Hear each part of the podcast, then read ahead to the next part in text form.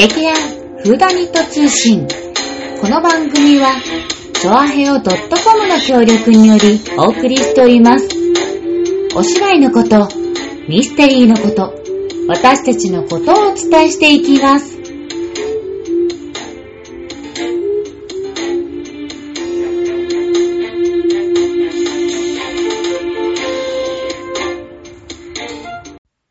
始まりました。劇団フーダニット通信、さつまいもでーす。えっ、とですね、今回は、私一人でお送りいたしたいと思うんですけれども、えっ、と、実はですね、えー本日この今収録してる日なんですけれども、祝日2月23日の火曜日なんですけれども、ちょうどあの、我々初めての劇団フーダニットをオンライン交流会というものをですね、初開催いたしまして、で、本当はちょっとその時のね、感想なども、あの、お伝えしたいなって思ったんですけれども、その前に、えー、その前にというですかね、このオンライン交流会は、実はあの、今度3月の7日にも準備をしておりまして、もしそうですね、あの、リスナーの皆様で、興味があるな、劇団員の人と交流したいなっていう方がいらっしゃいましたら、あの、無料ですので、今ちょうど劇団の Facebook や Twitter、劇団のあのホームページなんかでもお知らせを貼っておりますので、よかったらちょっとそちらの方にアクセスしてみて、確認してみてください。あの、ご都合良ければぜひ、そう、あの、オンライン交流会っていうのは、まあ、今ね、その、そう、ズームでいろいろやられてるのがすごい多いかと思うんですけれども、私も、うーん、まあ、職場で、あの、会議とか、打ち合わせとかで、ズームとはまたちょっと、あの、まあ、でも同じようなソフトを使って、あの、使ってたりはするんですけれども、やっぱりその、いつもお客様、演劇人であれば、やった後に、その終わった後、お、お、送り迎え？送り迎え？おで、お出迎えうん？違うんだ。まあ、あの、ありがとうございましたって、終わった後にお見送りだ。お見送りしてる時とかに、まあちょっとお話をさせていただく機会とかあったりするんですけれども、我々今全然あの、本公演ができていない中で、いや、まあしかし、どんなことやろうか。いや、まあ確かにね、本番ももちろん、ありきが一番ベストなんだけども、じゃなくてでも、何かちょっと違った形でも、お客様と交流できたらな、っていうので、ちょっと今回チャレンジしてみました。で、あの、今日はちょっと座長が今いないので、次回の収録の時にでも、その感想とかを皆様に報告できたらなって思うんですけれども、そう、その前に、妹が最近ちょっと話したいなって思ってることがあって、皆さん、えーもうコロナが始まって1年は過ぎようとしているところなんですけれども、あ、もう過ぎてんのか？皆さん、あの、今、マスクって、もうだんだん不織布のマスクが手に入るようになったじゃないですか。なので、もうマスク不足っていう言葉はなかなかないと思うんですけども、普段皆さん、どちらのマスクが多いんですかね？不織布を毎日使ってる人を、はーいって、あ、芋は違うんですけど、まあ、やっぱりその、一番あの、混乱してた時は、不織布、不織布のマスクが手に入れられないから、ものすごい値段が高騰して、ね、なんか闇マスクみたいな感じで、ものすごく盛り上がっ、盛り上がってるっていうのも変だな。うん。入手困難だって大変だったと思うんですけども、今はもうそれもね、だいぶ全然落ち着いて、まあ逆、逆にというか、もうそれ以上に、いろんな種類のマスクが増えたって、ね、あの、薬局さんとか行ったりしても、あと、ま、雑貨屋さんとかでもね、もう本当に種類豊富なたくさんのものが増えたなっていうのをすごく感じていて、それでちょっとあの、今日ちょっとたまたまね、あの、雑誌、雑誌のスプリングさん、はい。なかなか私、あの、こういう雑誌って買わないんですけれども、今回はなんでこのスプリングさん買ったかというとですね、じゃじゃんお買い物パンダマスク生活4点セットが特別付録でついてきて、キャラモノ好きな私としてはですね、絶対買わなきゃいけないと思って買っちゃいました。まあ、でもちょっとこのお買い物パンダっていうのも、お買い物パンダファン界隈の中では、やっぱりものすごく価値が高い、あの、まあ、キャラなんですけども、まあ、もちろんファンの中ではってことなんですが、やっぱりそのファンの連絡網というか、何かそういう、まあ、ツイッターとか、そういういろんな情報を得られるところを見てみると、その商品が、あの、大元の楽天お買い、楽天、なんだ？楽天市場の情報とか楽天パンダっていうそのツイッターとかそういう情報サイトがあるんですけど、そこからよりも先に、やっぱりその、ものすごいファンの人は、この、この雑誌で、付録がつく可能性があるぞっていうのをどこからから嗅ぎ出して、それを、あの、ファン界隈にパーッとお知らせしてくれるんで、もうこの、情報が出たこれ、何月号っていうの？あの、ついほんと、2月の22か23に、うん、発売のやつなんですけど、1月、1月、もう初旬かな？ちょっと、私もすっかり、もう覚えてないんですが、もう情報が出てて、で、もう予約したら絶対手に入るじゃないですか。その店頭でね、買うよりは。だから予約しよう予約しよう予約しようと思ったら、すっかりその予約販売日の日を忘れていて、あ、やばいと思って、あの、まあ、楽天の、楽天ブックかな？で、ピピって調べたら、もうなんか予約販売終了とかになってて マジで？って。で、えーってちょっとなんかどうしよう。そしたらもう販売日にどこかの店頭で買うしかないかなって思って、ちょっと Amazon の方とかも見てみたらまだ予約受付してたので、ゲットしたんですけど、えっ、ー、と、まあ、このスプリングを多分買ってる女子の、女性、まあ、多分女性陣だよね。の、あの、マスクの統計の、その、ハンサム女子のマスク事情と最新ニュース総まとめっていうことで、ちょっといろんなクエスチョンがあるんですけど、クエスチョン1、じゃじゃん。普段使うマスクはどちらが多いですか？じゃじゃん。使い捨てマスク57%。洗えるマスク43%。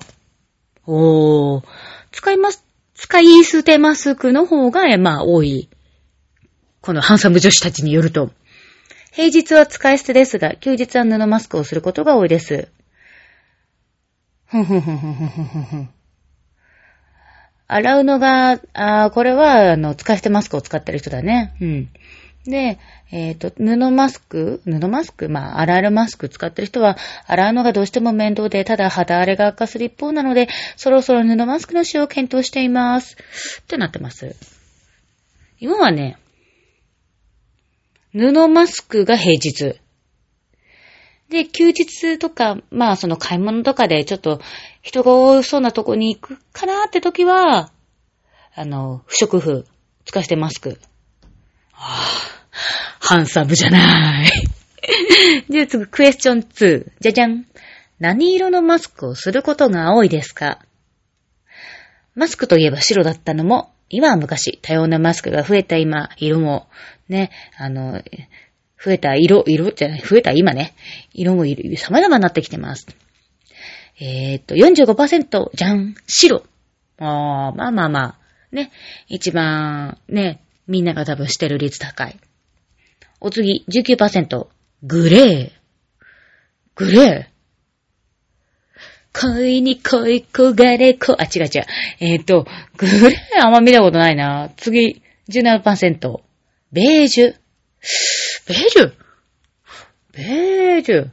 肌色に近い。うーん、ああ、まあ、なんか、あの、ピッタマスクみたいなので、ベージュっぽいっていうか、肌色っぽいのはつけてる人いるのかな？あ、でもあれピンクかな？次、9%ピンク。うーん。まあ、その、お次お次。その他7%。まあ、いろいろな色ですかね。で、3%が黒。ああ、でも意外と黒いマスクしてる人もね、多いような気もするけどね。うん。うん。今はちなみに、あの、その、さっき、布マスクって伝えたんですけど、布マスクもなんかいろんな形状の、その、手作り布マスクと、あとちゃんと、ちゃんとっていうのかな。なんかどっかのメーカーが作ってるようなマスクとか、うん、を併用して使ってるから、結構ね、ド派手な柄が多い。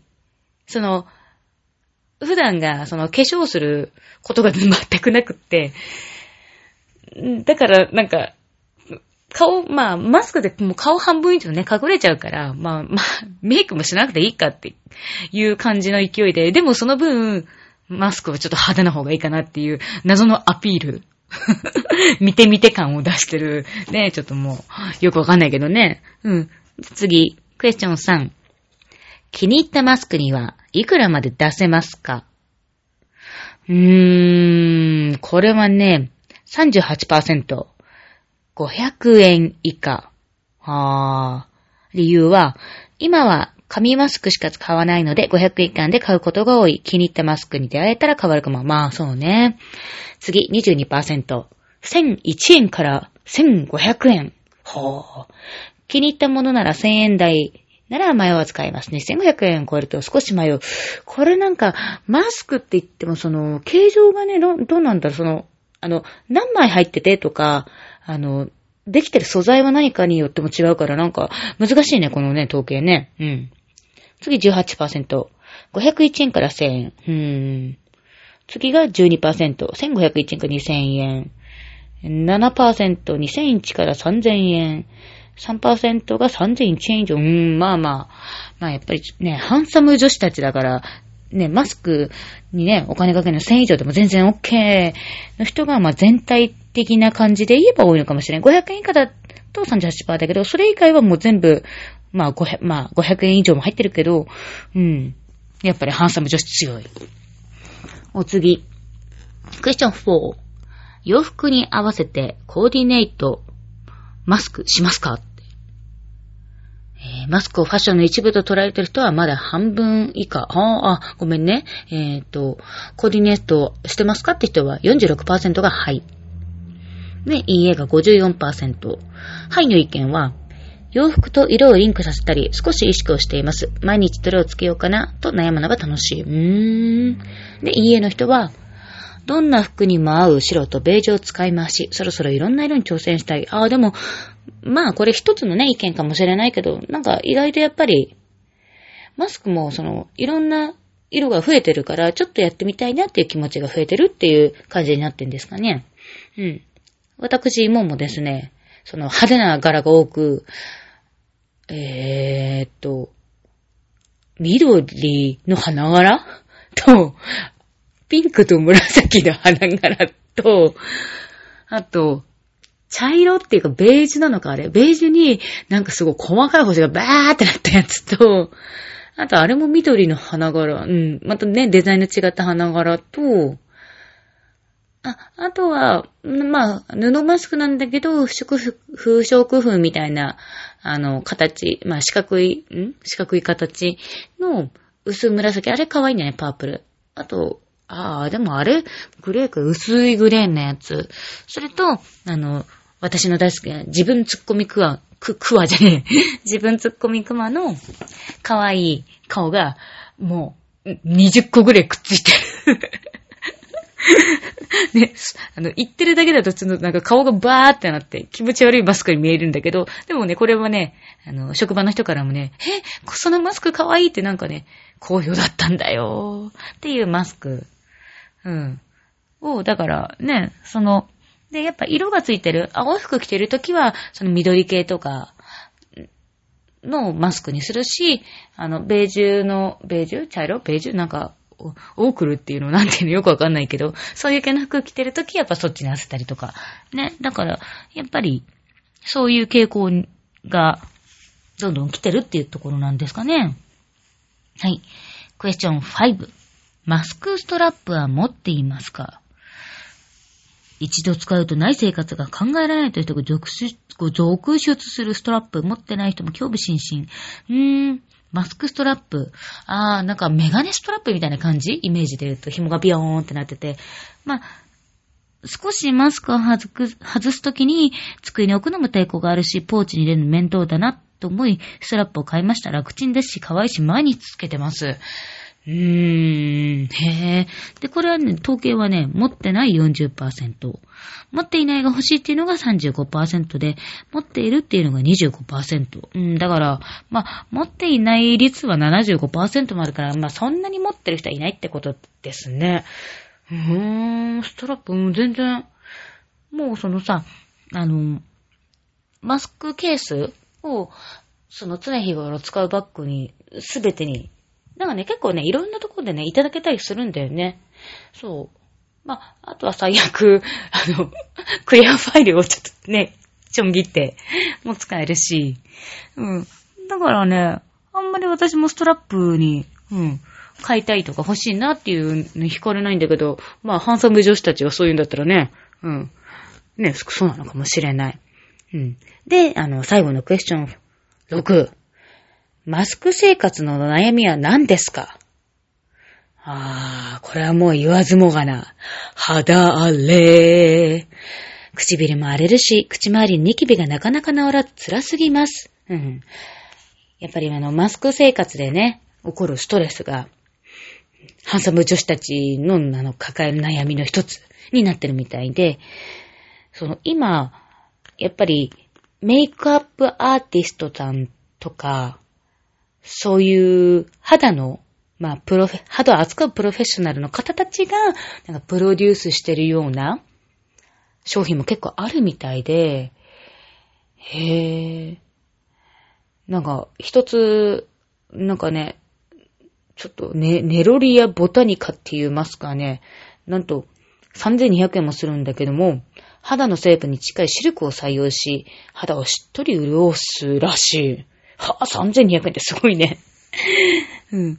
で、うん。これも、えっ、ー、と、ヘアメイクの浜田正さんが手掛けるスキンケアするように心地の良いシルクマスク、浜田商店、2800円。さあ。ねえ、下手するとね、普通に服買えちゃうしね。で、ああ、もうこれはわかりやすい。ファンケルさんから、シルクプロテイン加工でしっかり保湿するマスクが登場。1200円。あ、ここら辺だったらね、ちょっと手に入りやすいって感じがするんですけれども、なかなかやっぱハンサム女子のマスク事情、すごいですね。うん。私もね、ちょっとハンサム女子、ハンサム女子ね、そう。今さ、あの、女性陣のファッションの傾向がダボっとゆったりとする服装の傾向がすごい多いんだけど、まあもちろん私もそういう服を持ってるんですが、なんかね、写真を撮った自分の姿を見た時とかに、明らかにまあ、もちろん大きいんだけど、それがね、さらにボカーンとなんかね、ゆったりに、大きい人にゆったりを着させると、さらにドカーンってなるから、ちょっとね、今後、やめようかなって思ってて。やめようって思ってても、売ってる服がそのゆったり系しかない。まあ、そんなことはない。ちゃんとね、自分で、うん、選べばいいんだけど、そう、通販でしか今買ってなくって服を。まあその、なかなかね、洋服を見に行く時間が取れないというか、あんまりね、人がたくさんいるところに近づかないようにしてたりしたら、その分通販で、なんか知んないけど、ポチって買っちゃったりして、そうするとその、やっぱりモデルさんが着てるとさ、あ、いい感じじゃん、これだったら着れるかも、ふっふーって、写真で見た時と、届いた時自分で着た、着れるんだけど、まあ、やっぱりさ、モデルさんは細いしモデルさんじゃん。もう全然同じ服なのに、この差何っていうかまあ、それが現実なんだけど、にしてもこのゆったりさないだろみたいな服の余裕さがたくさんあって、ちょっと最近それもね、あの、このハンサム女子にあやかってではないですけど、ちょっとそこら辺の思考も自分で変えていきたいなと思って、目指せハンサム女子イモっていうのをやっていこうかなと思っているんですが、なんか一人で喋ったらこんなに長くなっちゃった。ありがとう、スプリング。ちょっと、またちょっとね、あの、機会があったら私と、この、ラジオに付き合ってくれよ、スプリング。まあまあ、そんなところでですね、えー、今回の交流会で、えー、お客様たちにお届けしました、えー、3編のショートストーリーをお送りしたいと思います。皆さんではぜひ楽しんでください。では、どうぞ。サイドショースーパーショートストーリーズ。これからお送りするコレクションはインサイドスーパーショートストーリーズと名付けていますがこのインサイドは内側のという意味ではなくインのサイドの物語。ということなのです。インとは英語でインお宿とかホテルを意味する言葉です。つまりここに集められているのは全てインホテルや旅館を背景したものばかり。万人の人を迎えるホテル旅館。そこに展開する3つの物語です。1つがせいぜい12分本当に短いお話です。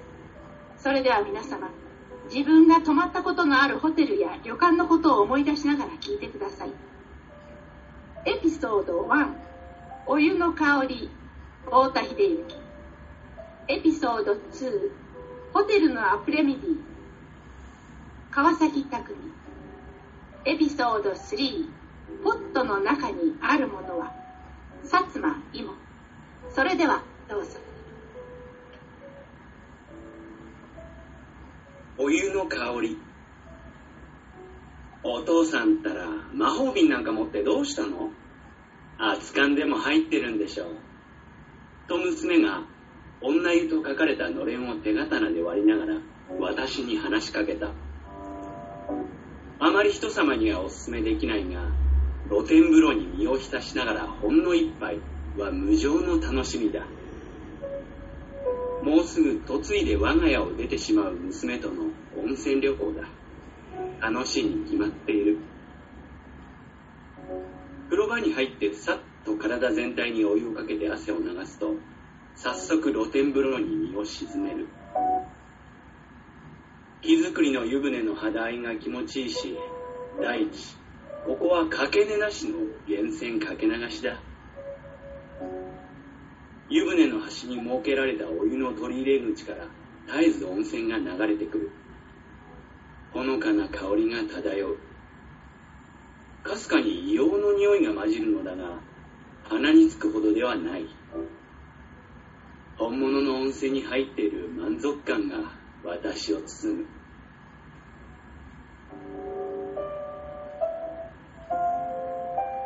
そろそろ。と一人ごちながら私は魔法瓶の栓を外してお湯の取水口に当てた。残念ながら今日の魔法瓶に熱燗は入っていない。ほどなく魔法瓶がお湯でいっぱいになった。明日帰る途中で一年前に亡くなった妻のお墓によってこのお湯をかけてあげよう。忙しいお口実にいつか娘と三人で温泉行こうね。を果たせなかった罪滅ぼしに。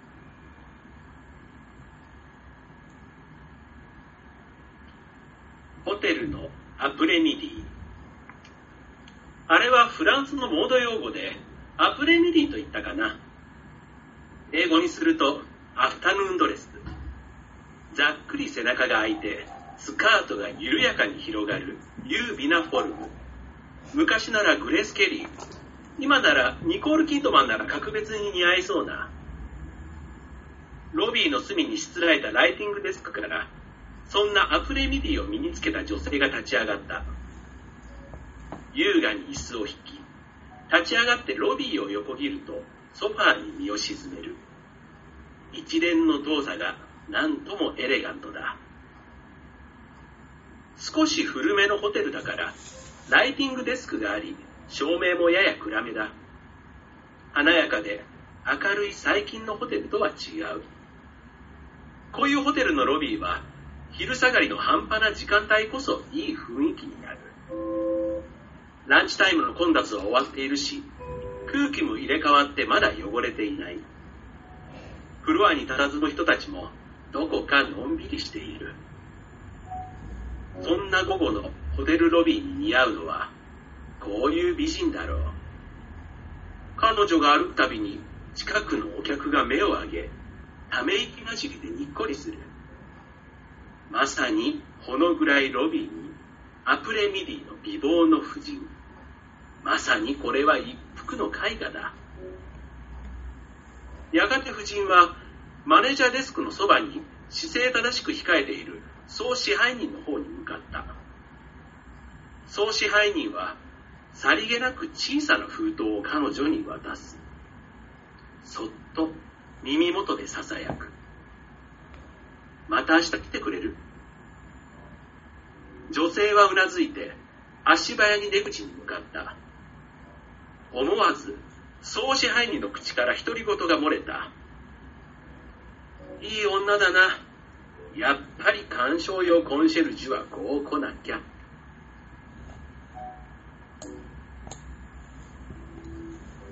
ポットの中にあるものは、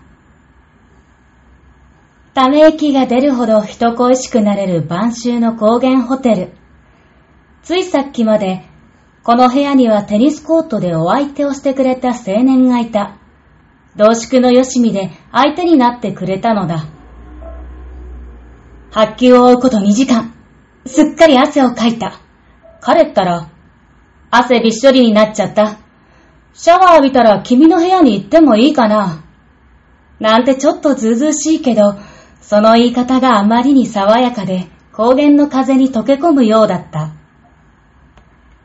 一時間ほど経って、彼がノックして私の部屋に入ってきた。手にはポットを持っている。何それ？と私。秘密のものが入っているんだけど、今は教えられないな、と彼。私たちは綺麗に色づいた落ち葉が舞い込むベランダでおしゃべりを楽しんだ。様々な話題で私を笑わせてくれて、大胆なことをしてほしいような欲しくないような。でも、彼は何もせずに、そろそろ時間だと断って自室に引き上げた。おぼろげに期待していた三時のおやつが今日はないよと告げられた時の少女のような気持ちになる。卓上の電話が鳴った。彼からだと確信があった。よかったら僕の部屋に来ないか？僕の部屋の鍵置いといたから。鍵？あたりを見回しても自分の部屋の鍵しか見つからない。どこにあるの？すると彼は笑いながら、ポッと置いてったんだ。その中に鍵があるんだよ、と。実はね、さっき君の部屋に行く前に、僕の鍵の型をガムで押して、そこに水を張って冷凍庫で凍らせておいたんだ。氷の鍵だね。溶けないようにポットに入れてきたんだ。バカね、と私は思う。そんなものでドアノブの鍵なんか開けられるわけもないのに。でもなんだか、そんな無駄を承知で遊んでくれる彼が愛おしくなる。私はポットを取り上げ振ってみた。チリンと涼やかな音が響く。彼が耳元で囁いた。おいで。氷の影が溶けないうちに。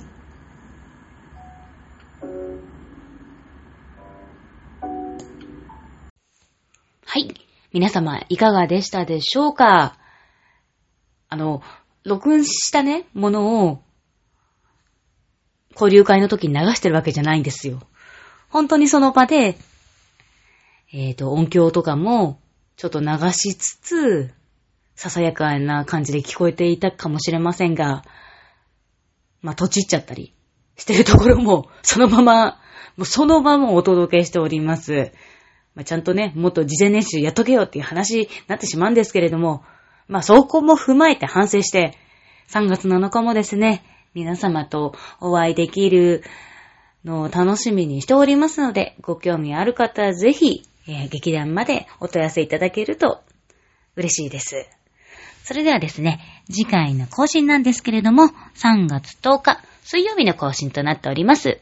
それまで皆さん、楽しみにしていてください。それではまた、バイバーイ。